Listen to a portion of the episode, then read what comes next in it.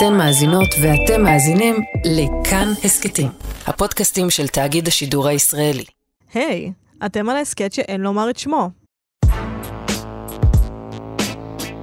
אני שיר ראובן. ואני דור סהרמן. ואנחנו קוראים את כל ספרי הארי פוטר מההתחלה ועד שהתאגיד יפסיקו אותנו. והיום אנחנו בספר השישי, עם פרקים 4, 5, 6 ו-7, הורס סלאגהורן, פלכס אצל הוויזלים, דראקו סוטה מן הדרך ומועדון הסלאג סלבס. ונתחיל ולקרוא מהפרק דרקו סוטה מן הדרך. מספיק עם זה, אמרה מדאם מלקין בבהלה והביטה מעבר לכתפה כמחפשת תמיכה. גברתי, בבקשה. נרקיסה מלפו יצאה מאחורי מתלי הבגדים בצד מלא ביטחון. החזירו את השרביטים למקום, היא אמרה בקרירות להארי ולרון. ואם עוד פעם תעזו לתקוף את הבן שלי, אני אדאג שזה יהיה הדבר האחרון שתעשו. באמת, אמר הארי. הוא פסק קדימה והישיר מבט אל הפנים החלקים והיהירים, שלמרות חברונם היו דומים כל כך לפניה של אחותה. הוא כבר לא היה פחות גבוה ממנה. ומה תעשי? תזמיני כמה מהחברים שלך, אוכלי המוות, שיחסלו אותנו? מדע מלקין פלטה צווחת בעלה והצמידה יד אל לוח ליבה. באמת, האשמות כאלה לא מפזרים סתם, מסוכן לדבר ככה. החזירו את השרביטים למקום, בבקשה. אבל הארי לא הנמיך את השרביט שלו. נרקיסה מלפוי חייכה חיוך לא נעים. אני רואה שתשומת ליבו של דמבלדור העניקה לך ביטחון עצמי מופרז, הארי פוטר. אבל דמבלדור לא תמיד יהיה בסביבה כדי להגן עליך. הארי הביט בחלל החנות בהפגנת זלזול. בחיי, תראי, הוא לא כאן עכשיו, אז למה שלא תנסי? קדימה, אולי יוכלו למצוא לך תא מעצר זוגי באזקבאן יחד עם הבעל האהוב שלך. מלפו התקדם לעבר הארי בכעס, אך מעד על גלימתו הארוכה. רון צחק בקול רם. שלא תעז לדבר ככה על אמא שלי, פוטר, נעם מאלפוי. זה בסדר, דרקו, אמרה נרקיסה והניחה את אצבעותיה הלבנות הדקיקות על כתפו כדי לרסן אותו. יש להניח שפוטר יתייחד עם סיריוס היקר שלו לפני שאני אתייחד שוב עם לוציוס. קודם כל, אני רוצה להתנצל אה, אם קראתי לנרקיסה מאלפוי נרקיסיה מאלפוי. אה, זה בסדר, שוב, היא נרקיס השם, נרקיסיה. הנרקיס של אלוהים. אה, מה נגיד? מה נגיד על המשפחה? משפחה קשה. הפרקים נפתחים בזה שדמבלדור לוקח את הארי לסלאגהורן. נכון. עכשיו, כמו שאמרנו בספר החמישי, הארי בעצמו נבוך מהקרבה לדמבלדור, כי עד עכשיו דמבלדור היה צץ מדי פעם בסוף הספרים, או בקריצה לאורך הספרים, ולא יותר מזה. ופתאום יש לנו את דמבלדור, שהוא זה שלוקח את הארי מהבית של הדרסלים, והוא עוד לוקח אותו איתו לאיזושהי משימה שהיא כאילו לא ברור למה הוא צריך אותו שם, זה לא מרגיש כמו מאחורי הקלעים של הוגוורטס, שדמבלדור בדרך כלל חושף את הארי אליהם. אבל דמבלדור, למרות uh, הנוכחות המוגבלת שלו, הוא תמיד היה שם בשביל הארי. מהספר הראשון עם הראי של ינפתה, אמרתי נכון? אנחנו לא יודעים איך חוגים את הדבר נכון, הזה, זה לא משנה. נכון, ינפתה אלף פעם. בכל אופן, דמבלדור היה אדם מבוגר שרואה אותו ושמעניק להארי יחס חומל ומקיף, הייתי אומרת, כמעט טיפולי. בניגוד לסיריוס שהיה דמות אב, אמנם לא מושלם, כמו שגם דמבלדור בעצמו אומר, הוא ייחס, אה, הארי ייחס לסיריוס אה, דברים שהוא לא קיבל אה, לאורך החיים שלו, דמבלדור לעומת סיריוס העניק להארי משהו הרבה יותר עוטף מזה. כי זו מערכת יחסים שבה הוא לא היה זקוק להארי כחלק מהעולם הרגשי שלו. או לפחות גם אם הוא היה זקוק, הוא אף פעם לא בא בדרישה או איזושהי ציפייה להארי, בניגוד לסיריוס. עכשיו, הייתה הרגשה שדמבלדור באמת שם בשביל הארי, הוא באמת בצד שלו. והוא לא רוצה שום דבר בתמורה. וכאן דמבלדור הופך לדמות אמיתית יותר, וזה קורה כמובן בקורלציה למקום של הארי. הארי עד עכשיו לא עמד בפני הקרב הגדול ביותר שלו, הוא אפילו לא ידע שמחכה לו קרב כזה, אבל עכשיו הוא יודע. הוא יודע על הנבואה, הוא יודע שאו הוא או וולדמורט, אחד מהם יצטרך למות. ועכשיו כשהוא יודע את זה, הוא צריך את דמבלדור. הוא צריך את שיעורי החניכה האלה שדמבלדור מציע לו, שאנחנו עדיין לא יודעים מה יקרה בהם, אבל אני מעיזה לתת פה השערה להמשך. העיקר בשיעורים האלה, כמובן, יהיה בסופו של דבר המפלה של וולדמורט, זו המשימה המשותפת של שניהם. עם זאת, כדי שהארי יוכל לעמוד בזה, הוא צריך יותר מאת הטכניקה. ואני מרשה לעצמי לספיילר כאן משהו. לא משנה כמה שיעורי חניכה מדמבלדור הארי יקבל, הטכניקה שלו אף פעם לא תשתווה לטכניקה של וולדמורט. מה שהוא מקבל מדמבלדור זה משהו אחר שהוא צריך כדי להצליח uh, לעמוד בקרב הזה, וכאן אני אפזול שוב לנושא האהוב עליי, פסיכואנליזה.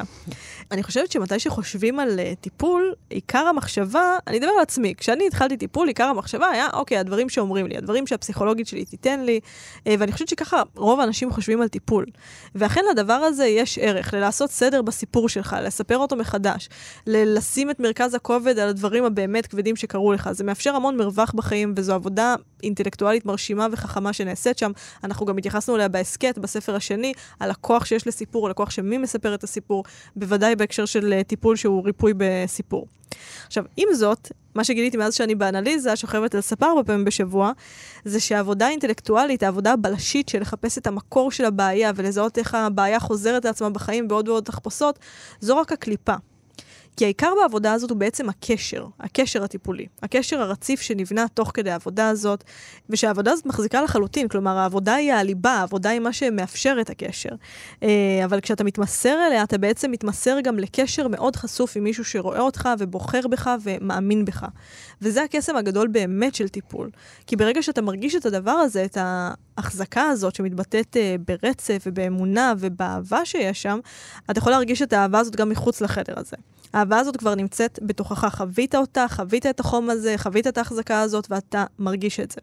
עכשיו, זה לוקח שנים ארוכות ועבודה מאוד מאוד קשה, אבל כאן אנחנו בהארי פוטר, שעובר תהליכי אבל שלמים בשתי שורות, אה, ואני מאמינה שיותר מהכל, יותר מהשיעורים המשמעותיים שדמבלדור ילמד את הארי, ההתגוננות מפני כוחות האופל, שיעורי ההגנה, כל הדברים האלה, הסיבה שאנחנו נחשפים אליו פתאום ככה, גם אנחנו כקוראים וגם הארי, היא כדי שהארי יוכל להרגיש את האמונה של דמבלדור בו, את האהבה של דמבלדור אליו ולגדל אותה בעצמו, שדמבלדור מאמין שהוא יכול לעשות את זה. כמה הוא מאמין שהוא יכול לעשות את זה? הוא מעניק לי שעות מזמנו כדי ללמד אותי דברים. עד כדי כך הוא מאמין בי. אה, זה למעשה הדבר ההכרחי שהוא צריך לקבל מדמבלדור כדי להאמין שהוא יוכל לנצח את וולדמורט. ויש אה, ציטוט, לא ציטוט, אבל uh, לאהוד ברק יש פרק יפה אצל רוני קובן, פה בתאגיד, שאהוד ברק בן 80, זה ממש מפתיע, משוגע. אבל כן, ככה הבן אדם נראה. ואהוד ברק מספר על אבא שלו, והוא מספר שכשהוא היה. שהיה לו אבא מושלם, שאבא שלו תמיד האמין בו ותמיד גידל אותו, והוא אמר שעד עכשיו אם הוא מתרכז, הוא יכול להרגיש את החום של הידיים הגדולות uh, של אבא שלו, תומכות בו כשהוא uh, עולה על סולם. אה, כילד. לא האמנתי שאני ארגיש אי פעם משהו חיובי כלפי אה, התבטאות של אהוד ברק. מה, אבל הוא כזה חמוד.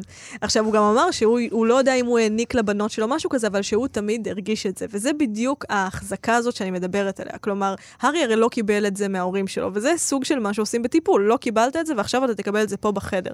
כמובן שכשאתה ילד בן שלוש, זה הרבה יותר פשוט. אפשר פשוט להחזיק אותך ולראות אותך.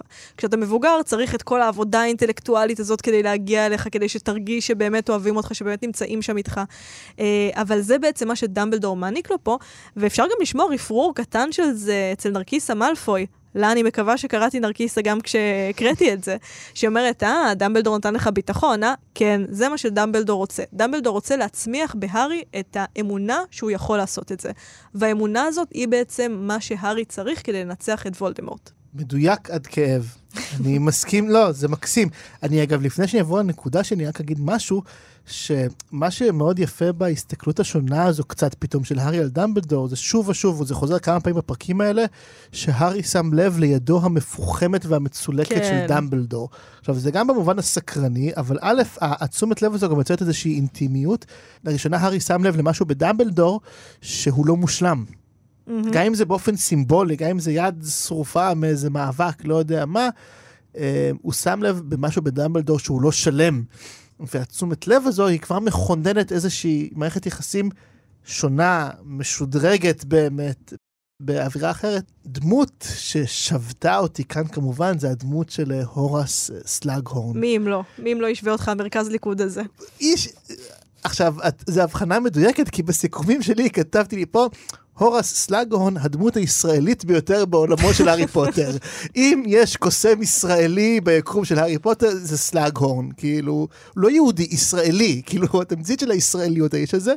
לא, אבל... היהודים זה הגובלינים. כן, אבל אני מאוד אוהב אותו, לא רק כי אני יכול לדמיין אותו כראש ועד הבית בשכונה שלי, אלא גם כי אני חושב שהוא מייצג ברצינות התפתחות חשובה מאוד בכתיבה של רולינג. שוב, במיוחד בספר שמאוד מאוד עוסק בסלית'רין mm-hmm. ובסלית'רינים. Um, הוא... יש פה, עד עכשיו כל אנשי סלית'רין שהכרנו היו על הטווח המאוד מאוד לא מלבב בין להיות אוכל מוות ללהיות אוכל מוות לשעבר כמו סנייפ, או להיות וולדמורט בכבודו ובעצמו. כאילו, זהו, זה מה שיש לך. זה טווח האפשרויות הדטרמיניסטי הנוראי של להיות אה, בבית סלית'רין אה, משליך עליך. אמ, ותמיד גם צחקו, אגב, היום גם אוהבים לצחוק על רולינג, כאילו שכן, פשוט יש בית שלם בהוגוורטס שמורכב מאנשים גזענים, רצחניים ונוראים. אמ, ואני חושב שתוך כדי הכתיבה, רולינג הרגישה שצריך קצת להפוך את התמונה הזו למורכבת יותר. ואז יצרה את הדמות הזו של סלאגהורן, כי סלאגהורן הוא, הוא היה ראש בית סלית'רין, כלומר, היה סלית'ריני בכיר מאוד, אבל הוא עוזר לנו להבין ולהבהיר מה מוביל את אנשי הבית הזה. ומה שמוביל את אנשי הבית הזה, זה לא פשוט אה, לשנוא בני אדם, הפוך, אני חושב שסלאגהורן הוא דווקא אדם מאוד לבבי, שאפילו בניגוד אגב מוחלט נגיד לסנייפ, שהוא ממש תמונת הראי שלו, אה, סלאגהורן על כל מגרעותיו הוא אדם שדווקא זקוק לאנשים, והוא רוצה חברה, והוא רוצה אנשים שיהיו איתו. אה, הוא כמה לזה. למעשה, אם בית סלית'רין מאופיין בשאפתנות, הרי שזו השאיפה הגדולה של סלאגהורן. דמבלדור מגדיר את זה הוא רוצה להיות אדם עם חיים נוחים, הוא רוצה להרגיש מקושר, הוא רוצה להרגיש שהוא מכיר אנשים חשובים, שהוא מטפח אנשים חשובים. סך הכל לא מטרה רעה, אני חייב לציין, כאילו... מאוד אנושי. מאוד אנושית. יש... אפילו יותר אנושי מגריפינדור. חד משמעית, וגם יש בה את התערובת המאוד יפה סך הכל בין כן מרכיב מאוד אנוכי, אני רוצה להרגיש חשוב, למרכיב שבסוף גם תורם לאחים. כלומר, אתה מטפח מצוינות, מטפח uh, תלמידים שהעלו לגדולה, זה סך הכל דבר חיובי. עכשיו... מה מעניין, וזה גם אגב מתקשר לזה שבהמשך הפרקים האלה, יש את כל מועדון הסלאג סלבס, שזה אחד הרגעים הקרינג'ים ביותר בסדרת וואו. הספרים הזו, שזה באמת מרגיש שבעצם הבנתי מה, מה הסלאגהורן יוצר, הוא יוצר אה, מועדון יוצאי 8200 להשמה להייטק להמשך, שאחרי זה יהיו מספר 19 ביש עתיד ויכהנו כסגני אה, שרים ויזכרו אותו ויפתחו לו דלתות כזה בכל מיני מקומות. שוב, לא כי הוא רוצה אה, קומבינות בענף הנדל"ן, אלא כי הוא רוצה להרגיש חשוב, שבכל מקום חשוב מכבדים אותו. אה, ומהבחינה הזו הוא מרגיש באמת כמו פוליטיקאי ישראלי ממוצע אמין מאוד. עכשיו, מה שעוד חשוב בדמות של סלאגון, וזה כן מחבר גם לסליטרין, אבל גם למה הוא מרגיש כל כך ישראלי, למרות שמשהו, סלאגון אומר את המשפט שאומר כל אדם שיש לו דעות קדומות, שזה אל תחשוב שיש לי דעות קדומות. כן. וברור שיש לו. עכשיו, מה יפה? ששוב, עד עכשיו העולם הזה נורא התחלק בין אה, או להיות כמו דמבלדור, להגיד אין שום הבדל, כולנו אותו דבר, כולנו זה, לבין אה, לחשוב כמו אוכל מוות, שזה הכל אה, גזעני נורא נורא. וסלאגון בסוף מייצר איזושהי עמדת קונצנזוס, שאני חושב שהיא צריכה להשתפר, אבל היא, היא, היא במציאות סביבי, כן? בוודאי במציאות שבה אנחנו רואים שלכולם יש דעות קדומות על כולם, יש לנו המון הנחות והמון סטריאוטיפים. זה לא אומר, אגב, שסלאגהורן בהכרח תמיד יחשוב שכל התלמידים שלו שהם בני מוגלגים לנצח יהיו גרועים. ההפך, אנחנו גם רואים שהוא אוהב לטפח mm-hmm. את בני המוגלגים, לצד זה שהוא תמיד מופתע קצת. אה, כן. הנה, הוא בן מוגלגים, אבל הוא דווקא מוצלח, וזה בדיוק ה tuning הכל כך מציאותי הזה. מה שהיו אומרים. פעם, הוא הומו, אבל הוא מקסים. בדיוק, זה זה. ברור זה, שהוא מקסים אם הוא הומו. אנחנו מעטים. סלאגורן הוא המשפטים שאתה שומע מהמשפחה שלך בליל הסדר. כלומר, והוא כל כך, הוא, הוא, הוא קוסם ותיק ושמרן עם דעות קדומות, הוא לא רשע, הוא לא רוצה לפגוע. אדרבה, הוא אפילו מסוגל לטפח תלמידים ולהעלות אותם לגדולה, אפילו אם הם לא באו תמיד מהמקום הכי חשוב. הוא לא ספק שם לב תמיד לחשובים, אבל הוא גם יודע לזהות כישרונות, mm-hmm. ואז הוא מוכן לטפח אותם, לא משנה מאיפה הם באו. שזה חשוב וזה יפה, והיא מרחיבה ככה את, ה, את המנעד, אני חושב, של מה זה אומר להיות סלית'רין, מה זה אומר להיות שאפתן, כן, לעשות הכל למען השאיפה שלך. ולכן אני כל כך אוהב את הדמות הזו, שמרגישה כמו בדיוק מה שהספר הזה היה צריך. כן, אני חושבת שזה, אם בדמות הזאת אה, בית סלידרין מתעורר מהסטריאוטיפ שלו, זה גם מעניין, בחירה מעניינת כן. בין הטובים לרעים, עם ההקדשה לבת, אני חושבת, עם תפיסת עמדה של הורה פתאום, נכון. מעניין. אבל uh, אני מסכימה איתך, שלא רק שהוא מייצג דמות מאוד ריאליסטית, uh, הוא גם uh, היה uh, מבחינתי שגריר לבית סלידרין, הוא היה ראש בית סלידרין. לסלידרין לפני וולדמורט. כלומר, לפני שמישהו בא והגזים את זה, בסופו של דבר זה בית שגם אומרים שאפתנות, אנחנו רוצים שאפתנות. ומה זה השאפתנות הזאת? זה שיהיה לי סבבה, שיהיה לי אוכל טעים, הוא, אנחנו גם רואים שהוא פורץ לבתים נוחים, שזה אחלה של בית, הוא אוהב שנוח לו, אוהב להכיר אנשים, הוא אוהב לספר על כמה הוא מכיר אנשים. בסופו של דבר, השאפתנות הקיצונית של וולדמורט, שמתבטאת בזה שהוא יהיה הכי טוב, הוא יהיה היחיד והוא לא ימות, זה באמת לקחת לקיצון איזושהי תכונה אנושית של בא לי שיהיה לי סבבה, בא לי שהכל יהיה קל, בא לי שהכל יהיה נחמד. ובמובן הזה אפשר לחשוב מה היה קורה לכל בית אם היה לו איזשהו יוצא סמן שלקח את... קיצוני. סמן קיצוני שלקח את זה לכיוון אה, ממש אה, מחריד. זה מעניין. כן. תרגיל ו- אינטלקטואלי שתעשו בבית. חד משמעית, וזה גם כבר כמה פרקים אנחנו ברצף של סלירינים בצורות שלא הכרנו עד כה. כלומר, בצורות אנושיות ולא קריקטוריות. קודם כל אנחנו רואים את זה עם סנייפ, המקום שהוא גר בו, וההתנהלות השגרתית שלו, זנב תולע גר אצל סנייפ, מי ידע את זה? או נרקיסה מאלפוי שדואגת לבן שלה, ועכשיו אנחנו רואים את זה גם עם הוראס סלאגהורן, שהוא ראש הבית. והוא בסך הכל רוצה שיכבדו אותו במשרד הקסמים, ושיהיה לו נעים וטעים. אה, וזאת עוד גרסה של הבית הזה שלא נחשפנו אליה. כלומר, גרסה לא מרושעת, שאולי יכולה להתבלבל בין טוב לרע, או לזלוג לטריטוריות אפרות, אבל זה בסך הכל בן אדם שהוא בסדר, וכמו שאמרת, מדי פעם אומר פרנקים.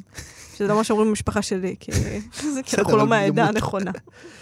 טוב, עכשיו, נקודה אחת שעלתה לי דרך שתי דמויות לכאורה בקטע מאוד שולי, אבל שדווקא מאוד העביר לי, אני חושב, את האווירה של הספר הזה. זה אה, פלר וטונקס. איך ידעתי שיהיה לך מה לומר על זה? ברור. קראתי את הפרק הזה והייתי כזה, דור הולך לעוף על זה. כל, ברור- קודם כל, כי פלר דלאקור זה סרט הבורקס שכולנו. חיכינו לו. כן, הקוזינה הצרפתייה שבאה... שתפסה את ביל. שתפסה, כן. שתפסה את זאב רווח ניצה, בגילום ש... ביל. ניצה שאול בתפקיד אה, פלר דלאקור, וכן, זאב רווח בתפקיד ארתור ויזלי, ולא יודע, יש שם... אני חושבת שזאב רווח בתפקיד ביל. נכון, בתפקיד, כאילו זה, כן, נכון. וזה הכל קומדיה עדתית של טעויות חביבה, ובסוף כולנו יהודים ומתחתנים יפה. אז מעבר לזה שזה סרט בורקס מאוד מאוד יפה, אה, ובאמת, ומול כאילו כל הבלאגן הזה של אה, פלר, יש את אה, טונקס, שמוצגת כפתאום מישהי מאוד אפרורית. קודרת. קודרת מאוד. עכשיו, אני חושב שזה גם נרמז בין השורות בספר, שגם פלר והאירוסין המהירים שלה עם ביל, וזה שהיא עוברת לגור עם הוויזלים, גם טונקס וזה שהיא הייתה האדם הכי שמח וסבבה, שפתאום הופך להיות אדם קודר ואפור, הם שתיהן מייצגות תגובות למצב חירום. בעצם תגובות הפוכות, אבל גם משלימות בסופו של דבר. אה, מצד אחד, תופעה ידועה בעקבות, אה, כשיש סכנות מוות, זה, כל האינסטינקטים קוראים לנו מהר להביא צאצאים. הדור הבא חייב, כי מי יודע מה יהיה מחר, ואני חייב להתחתן עם האהבה הכי גדולה שלי, ואנחנו חייבים לעשות ילדים בקרוב, כי זהו, כי האבולוציה קורית, כי חייבים לעשות משהו אל מול איום המוות הזה, רק הארוס. ופלר, אגב, היא מייצגת מובהקת של הארוס, כן, עם זה שהיא אה, רבע, ויל... סבתא שלה הייתה ויליה. היא הארוס בפ- בפני עצמו, מיוצג בדם שלה ממש. אה, היא הקריאה הזו לאהבה, לאירוטיקה, לדור הבא בסופו של דבר. ומצד שני, אה, טונקס, שאנחנו מגלים פה גל הדף מאוד מאוד חשוב. בעקבות המוות של סיריוס, הזמן חשבנו מה הארי חווה, האשמה של הארי, זה וכולי. טונקס מרגישה אשמה נוראית. סיריוס היה גם הבן דוד שלה, אגב. Mm-hmm. היא לא הצליחה להציל אותו אה, ממוות. היא מרגישה אשמה נוראית כי היא לא הצליחה אה, לנצח את אה, בלטריקס בדו-קרב, אז היא מרגישה אשמה נוראית. אה, היא, היא אכולת אשמה, היא עכשיו, החוסר יכולת של לשנות צורה הוא איזשהו סממן שלדעתי אמור לבטא את הדיכאון. כלומר, אה, היא מתחילה, אם המצב הרגיל של המצב שבו היא יכולה לשנות כל פעם אף ותסרוקת וזה, עכשיו היא מין מנסה, להתכ... היא מתכנסת עוד ועוד לתוך עצמה. אה, יש לזה אה, דימוי מאוד יפה בסרט של דיסני סול, לא יודע אם ראית. ראיתי. אז, אז מה קורה שם לאדם שנכנס למעין דיכאון, שמין ה- העצמי שלו מתחיל לעטוף אותו והוא נהיה קבור בתוך איזה דמות שחורה ענקית שבולעת אותו בסופו של דבר, ובתוכה אתה אבוד. אני חושב ש, שככה טונקס מרגישה. עכשיו, כל גלי ההדף האלה אה, מצטרפים לעוד כל מיני ידיעות כאלה שאנחנו פתאום מקבלים, כן? קרקרוף, שזכרנו מהספר הרביעי, נרצח, אוליבנדר, נעלם, עסקים שקורסים, כן? סמטת דיאגון ריקה לגמרי. את יודעת שאחרי ה-9-11, הממשל, אני לא יודע אם זה היה בוש בעצמו או הממשל, אבל יצאה קריאה לאמריקאים, צאו לקנות. כאילו בואו לא ניתן גם למשבר הביטחוני הזה שימוטט את הכלכלה שלנו. חשוב עכשיו יותר מכל לצאת לקנות. יש כאילו הכרה בחשיבות, גם, גם כאילו לא לתת לטרור לנצח. כן. להראות שהחיים הנורמליים ממשיכים, ואנחנו, דרך פלר וטונקס וכל התיאורים פה, אנחנו מבינים עכשיו גם מה יוצר גל ההדף הזה של שובו של וולדמורט לעולם הקסמים, ואיך זה משפיע גם על אנשים שהם לא הארי בהכרח, כאילו לאיפה זה דוחף אותנו, לאיזה התנהגויות. וזו הייתה הצצה מאוד יפה בעיניי, שהייתה בנויה מקסים. אני מסכימה איתך, ולא חשבתי על זה ככה עד עכשיו, אז, אה, אז תודה. שמחתי. אמ, טוב, אנחנו מגיעים בעצם לפרק שקראנו ממנו, שזה אה, נרקיסה מאלפוי ודרקו. ואנחנו רואים שלמרות ההקדמה האנושית שהייתה בפרק השני לספר הזה, נרקיסה עדיין אדם דוחה וגזען שלא רואה את הגיל של הארי, היא אומרת לו שהוא יצטרף לסירוס בקרוב, היא קוראת להרמיוני טינופת. עכשיו, לכאורה זה אומר לנו שהיא מש, ממשפחת אוכלי מוות ושככה היא מתנהגת, אבל מה שהופך את הסיטואציה הזאת לטעונה ומעניינת זה דווקא שאין לה שום סמכות הורית על דרקו. לא רק כי היא לא מצליחה להרגיע אותו, אה, גם כשהיא אומרת לו להירגע, בניגוד ללוציוס מאלפוי שאפשר להניח שהיה מרגיע אותו בשנייה מפחד. אלא גם כי הורה אמור להיות דמות שמרוחקת קצת, שיש לה דיסטנס מסוים מהמריבות הילדותיות האלה. והורה אמור להיות מרוחק מהן לא רק בגלל הגיל שלו, אלא גם למען הבן שלו, כי זה מעניק לילד קרקע. הורה לא יכול להיות נסער, לצורך העניין, ממריבות של ילדים, כי זה משדר לבן שלו משהו נסער, משהו מערער. נכון, אנחנו, אנחנו לא בשליטה פה, אין לך את הקרקע, אין לך את הבית הרגוע לחזור אליו. בסופו של דבר, ההורים שלנו בילדות הם המראה שלנו לעולם. יש uh, כל הזמן את הדבר הזה שאומרים להורים צעירים, שאם הילד נופל, לא ישר לרוץ אליו, ואוי ואבוי מה קרה, אלא לגשת לזה ברוגע, בעדינות, לא להלחיץ אותו. הוא מגיב כמו שאתה מגיב. עכשיו, דובר בהסכת הזה על ההורות הלא מיטיבה שמלפוי מקבל. על המידע הזה שהוא נחשף אליו, על זה שהמלפוי מסרבים להתייחס אליו כמו לילד ולשמור עליו מידע שיכול להזיק לו, בניגוד למולי ויזלי למשל. וזה מה שממלא אותו מצד אחד בתחושת ערך עצמי מוגזמת, שלא אני יודע ואתם לא יודעים, אבל מצד שני גם ממלא אותו בחרדה ובתחושת חוסר אונים, כי הוא לא אמור לשמוע את הדברים האלה וכי איזה כלים יש לו להתמודד איתם, גם נפשיים וגם לא נפשיים. והנה עם נרקיסה אנחנו בעצם רואים את הצד השני של גישת ההורות הזאת, שעד עכשיו נחשפנו אליה דרך לוציוס מאלפוי. מה שקורה זה שהיא בסוף מתלכלכת ומצטרפת למריבה של ילדים. עכשיו, אפשר לומר שזה כי היא במצוקה, כי לוציוס באזקבאן, אבל מצוקה לא גורמת לך להפוך לאדם אחר ולהצמיח תכונות באישיות שלא היו שם אולי במינון נמוך יותר קודם. היא רק מקצינה תכונות שפשוט היו שם ויצאו מהמחבוא שלהם, אה, סביר להניח, לאורך החיים של דרקו הילד. ושוב אנחנו מקבלים פה בעצם פרופיל הורי מעניין של ההורים של דרקו, שלא רק שלא רואים בו ילד ומגוננים עליו, כפי שהיית מצפה, הם גם לא רואים את עצמם כאנשים שהם נמצאים מעליו, כמבוגרים ממנו, שיש להם סמכות, ועם הסמכות מגיעה אחריות. אמ, אולי הם כן אה, בקטע של כבוד וסמכות. כשלוציוס מצפה מדרקו לכבוד וסמכות, או נוזף בו, אז כן, יכול להיות. אבל לא בקטע של ההחזקה הרגשית של הסיטואציה, שזה מה שנרקיסה לא עושה פה.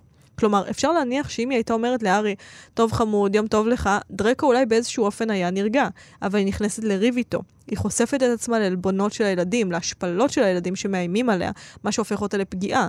מצד שני, היא גם פוגעת בילדים. אז כל הסיטואציה הזאת מבחינה רגשית היא פשוט כאוטית לבן שלה, שמצד אחד יוצא לגונן עליה, ומצד שני, הוא בכלל לא צריך לגונן עליה, זה צריך להיות הפוך. זה היפוך תפקידים שהיא יוצרת. ופה אפשר לחשוב גם על הארי ואימא שלו ואיך שהיא גוננה עליו, דיברנו על זה בפרק קודם, האם נרקיסה הייתה עושה את אותו דבר או לא, על הסדר הפשוט שנשמר שם ושנשמר גם במשפחת ויזלי, ושפשוט נראה, לפחות ברגע הזה, שלא נשמר במשפחת מאלפוי. עכשיו, אני לא אומרת שהיא לא הייתה קופצת אה, מול כדור אה, עבור דרקו, זה לא מה שאני אומרת, אני חושבת שיש כאן איזשהו אינסטינקט אחר של להגן על החיים. אבל איפה שהאינסטינקטים החייתיים שלנו, שמאוד אה, ברור לך אולי שאתה רוצה למות ולא שהבן שלך ימות אם ניתנת לך אופציה כזאת, אה, אני חושבת שבאופן. במובן הרגשי, הרבה יותר קל אה, להתבלבל שם. והרבה יותר קל ליפול לכל, לתוך כל מיני אה, הנחות לא נכונות שיש לך על החיים. וזה מסביר גם הרבה מההתנהגות של דרקו, מזה שבסוף הוא ילד מסכן. הוא מתנהג כמו בריון, ויכול להיות שהוא גם יהפוך לבריון uh, בבגרותו, אולי לאוכל מוות, מה אנחנו יודעים. אבל כרגע הוא בעיקר ילד מסכן, שההורים שלו לא מעניקים לו איזשהו מרווח מהעולם, שההורים אמורים להעניק לך.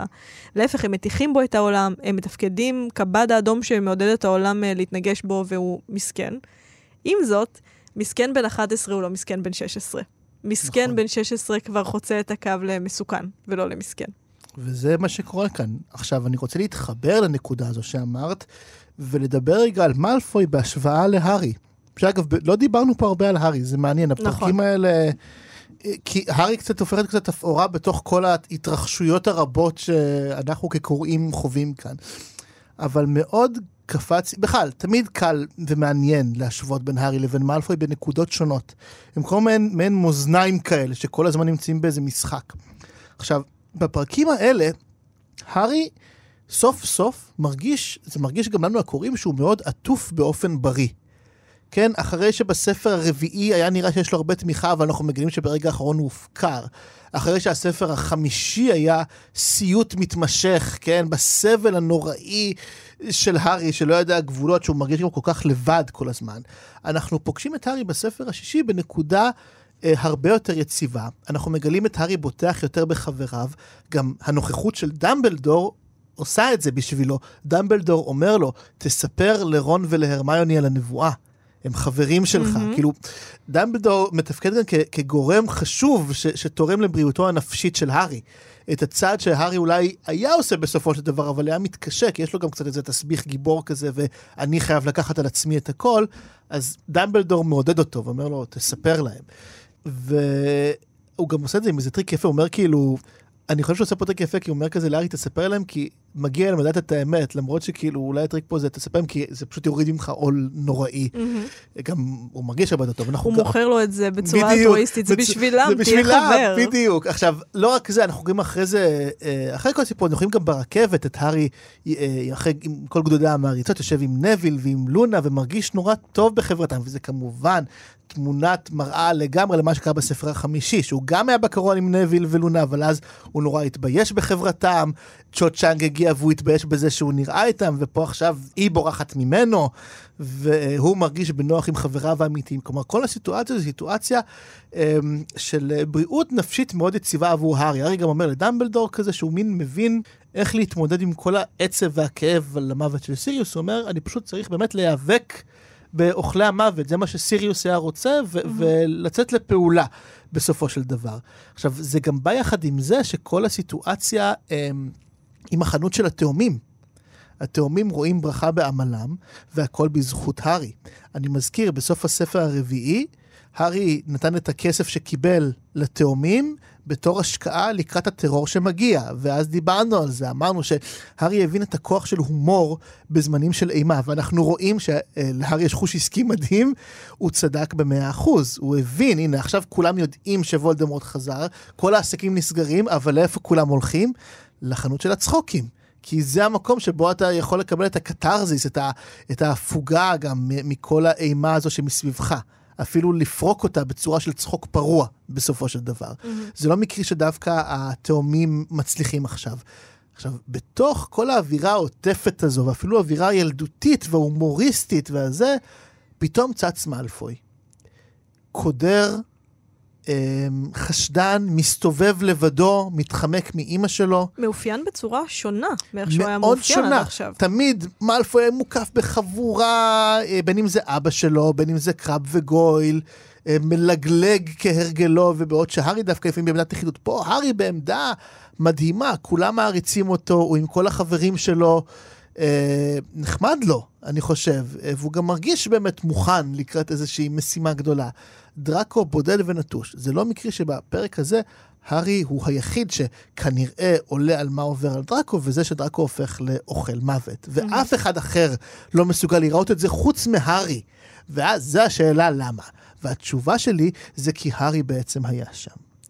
הארי היה בנקודות השפל שמאלפוי מוצא את עצמו עכשיו. מה, זה, זה הארי בספר החמישי, בסופו של דבר. בודד, מרגיש שהרבה, דמ, שדמות האב שלו נטשה אותו, שזה בדיוק הנקודה שבה מאלפוי נמצא עכשיו. דמות האב שלו אמנם בכוח, אבל נטשה אותו. מריר יותר מאי פעם, אם הארי בספר החמישי היה דמות קצת קשה עם כל המהירות הזו, וזה הארי פוטר, רק לחשוב מה זה עושה לאדם כמו דראקו מאלפוי, הסיטואציה הזו. Mm-hmm. הארי מבין, אני חושב, באיזושהי, למרות שהוא בז ושונא את מאלפוי, הוא היחיד שמבין עמוק בתוך ליבו את המקום שאליו אה, אדם יכול להידרדר. כשהוא מרגיש כל כך אבוד וכל כך עם הגב לקיר וכל כך אומלל. עכשיו, אצל הארי זה פשוט מתבטא בהתקפי זעם. אצל מאלפוי זה פשוט מתבטא בלהפוך לאוכל מוות, כי זה המסלול. האבדון הזה שמסורטט לו בסופו של דבר. ולכן אני גם חושב שהפרק הזה מסתיים, אני, אני אזכיר, כן, הארי, אה, הייתה לו משאלה לנקום, כן, את מותו של סיריוס, הוא מדבר פה עם דמבלדור, אני אהרוג כמה שיותר אוכלי מוות, כל הכבוד. אבל מי שנוקם פה זה מאלפוי. מאלפוי ברכבת, מזהה את הארי, ודורך לו על הפנים. זה מה שעשית לאבא שלי. הוא נוקם בהארי, לא הארי נוקם בו או באוכלי מוות אחרים. רולינג נותנת פה את זכות הנקמה למלפוי. אני חושב כדי להדגיש באמת את, ה, את התהום שבה הוא נמצא ברגע הזה, אל מול כל העיטוף שהארי מקבל בנקודה הזאת. עכשיו, זו לא שאלה של הוגן, לא הוגן, או משהו כזה, או, או שצריך להשתוות, אבל אני חושב שיש פה איזושהי הבנה של התהום שבה מאלפוי נמצא עכשיו, אל מול מקומות שהארי היה בהם בעבר. וגם את זה שכמו שאמרת, התהום uh, של מאלפוי הרבה יותר מסוכנת. ברור, הפער בין חד מסכן משמעית. למסוכן. עכשיו, זה מדהים, כי אנחנו כתבנו נקודה זהה מזוויות שונות לגמרי. כלומר, הארי, נכון, הארי חושב שמאלפוי הוא אוכל מוות, וכולם אומרים לו, כשהוא בא, נגיד, לארתור ויזלי, וגם כשהוא בא לחברים שלו, אומרים לו, די, הוא בן 16, מה יש לוולדמורט לעשות עם ילד בן 16? עכשיו, זו בדיוק הגישה שלהם, שהיא גישה הומנית, חומלת, הגיונית, שמגוננת על נערים וילדים, ומבינה שהם לא שלמים וצריכים להבשיל לבגרות, וזו בדיוק הגישה שאין לוולדמורט. ומי כמו הארי יודע את זה, שלוולדמורט אין שום חמלה, אין לו שום סבלנות לילדים, גיל לא מעניין אותו. כמה גיל לא מעניין אותו? הוא ניסה לרצוח תינוק בן שנה, ואז הוא במקום זה התפשר בלרצוח את שני ההורים שלו. אז מה הבעיה ניסה- שלו לטפל בו בן 16? בדיוק, הוא גם ניסה לרצוח אותו כשהוא היה בן 11 ו-12, או לרצוח את סדריק דיגורי בן ה-17, בטח עוד אנשים, אבל לתפוס את הארי ולקחת ממנו דם ולנסות לרצוח אותו שוב בגיל 14 ו-15. כלומר, הארי לא יודע להסביר למה, אבל הוא מאמין שמאלפוי הוא אוכל מוות. וכללי המוסר של העולם שהוא חי בו לא מרגיעים אותו כי הוא מרגיש, גם אם הוא לא יודע לנסח למה הוא מרגיש את זה, אבל הוא מרגיש שהם לא תקפים, הם לא חלים על וולדמורט. ואני חושבת שזה דבר שאנחנו מניחים על האויבים שלנו, שהם חיים באותו עולם מוסרי פחות או יותר כמונו, ושאכפת להם מהדברים שלנו אכפת מהם. המשפחה שלהם, הילדים שלהם, זה אחד הדברים שחוזרים על עצמם בנאומי שלום למיניהם. אנחנו עושים את זה בשביל הילדים שלנו, כולנו עושים את זה בשביל הילדים שלנו. המכנה המשותף שלנו הוא שכולנו רוצים לשמור על הילדים שלנו, וזה יותר גדול מהשוני בינינו, מה שהוא לא יהיה. בגדול נגיד זה למה ש... בגלל זה למשל דאעש כל כך מפחידים, כי הם שיחקו נגד הכללים, הם עשו דברים מזעזעים שחוצים לגמרי את כללי המוסר הפשוט של מלחמה. זה לא שני אנשים שרק רוצים לקום בבוקר וללכת לעבודה, אבל שבמקרה הם לא מאותה דת. זה לא זה, הם התעללו באנשים, וזה מה שכל כך מפחיד בהם, שכללי המוסר הבסיסיים שתקפים על כל הצדדים כמעט, פשוט לא חלים עליהם. וזה למשל משהו שאפשר לומר על נרקיסה מאלפוי, והשמירה שלה על דרקו, ואפילו בדרקו וברצון שלו להגן על אבא שלו שבכלא. הליבה שלהם אולי מכוונת למקום אחר, אבל היא עדיין מכוותת באותו אופן. וזה דבר שלוולדמורט אין, ושוב אני אגיד ואנחש, זאת uh, תמה מרכזית בעיניי בספר הזה. האהבה שוולדמורט לא מרגיש, והאהבה שבסופו של דבר כאדם אתה לא יכול לעקור uh, מתוכך. Uh, והארי מרגיש את זה פה. הארי ממש הולך ומפתח אינטואיציות uh, מאוד נכונות ללמה זה שהוא בן 16 לא מעניין את וולדמורט בשום צורה. זה לא ימנע ממנו להיות אוכל מוות. וולדמורט ישתמש במי שצריך, הוא לא רואה גילאים. אני אסיים ואגיד שהפרקים האלה מבחינתי היו מאוד מעניינים ב... אה, ב שוב, ביחס המתעתע סביב וולדמורט ואוכלי המוות. אנחנו רואים בעצם באיזה אמצעים אוכלי המוות משתמשים כדי אה, לתעתע, וזה קצת כמו המשחק של וולדמורט עם החיים והמוות. למשל, החייזלים האלה, שזה Mhm. תרגום מהמם של תרגום גילי בר. הלל, שהיא מדגישה דרך התרגום שלה את היסוד החוצני, את זה שאתה רואה פה משהו ש, שלא ראית מעולם, כן, גופה שהופכת להיות uh, חי, חיה פתאום, וזה יושב על כל התבנית של. חייזר. זומבים, ו- וזה באמת, והרי למה זומבים נורא מפחידים אותנו? כי הם תמיד קצת אנושיים וקצת... לא, זה משהו שהמצב שלהם הוא לא ברור. טאבו המוות. בדיוק, יחד עם זה שאוכלי המוות, אגב, אנחנו רואים את זה דרך מה שמולי ויזלי מתארת, שהם אה, מנסים למכור כל מיני קמעות לכאורה להגנה נגד המוות, אבל זה בעצם הדבר המרושע עצמו, שזה כמובן ההקבלה לחמאס שולח הצעות חברות בפייסבוק לגברים שמורכבות מנשים עם שמות אסיאתיות וחזה ענק. אם את לא נתקלת בזה, זה כי אין לך פייסבוק, לא וכי את בת. לסבית, את לא היד. של למה הייתי. במודיעין? אני יכולה להיות קהל היד. אבל אה, חמאס מנסה לפתות כל הזמן, אה, אה, אני כל יום עושה בלוק לחמש הצעות חברות. אשכרה. כאלה. כן, כן, כן, כל הזמן זה מגיע, וואו. הדברים האלה. חמאס מנסה לפתות את כל חברי קבוצת אבא, אבא פגום, ש, שלהפוך אותם למרגלים שלו.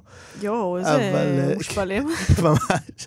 עכשיו, כל ה... הם, אגב, גם כל העובדה שלא ברור לנו אם מאלפוי אוכל מוות או לא, עם זה שהארי רואה את הסימנים כאילו שהוא מראה, עם אה, אה, האות האפל על היד שלו, כן, כל, כל המשחקים האלה של אוכלי המוות.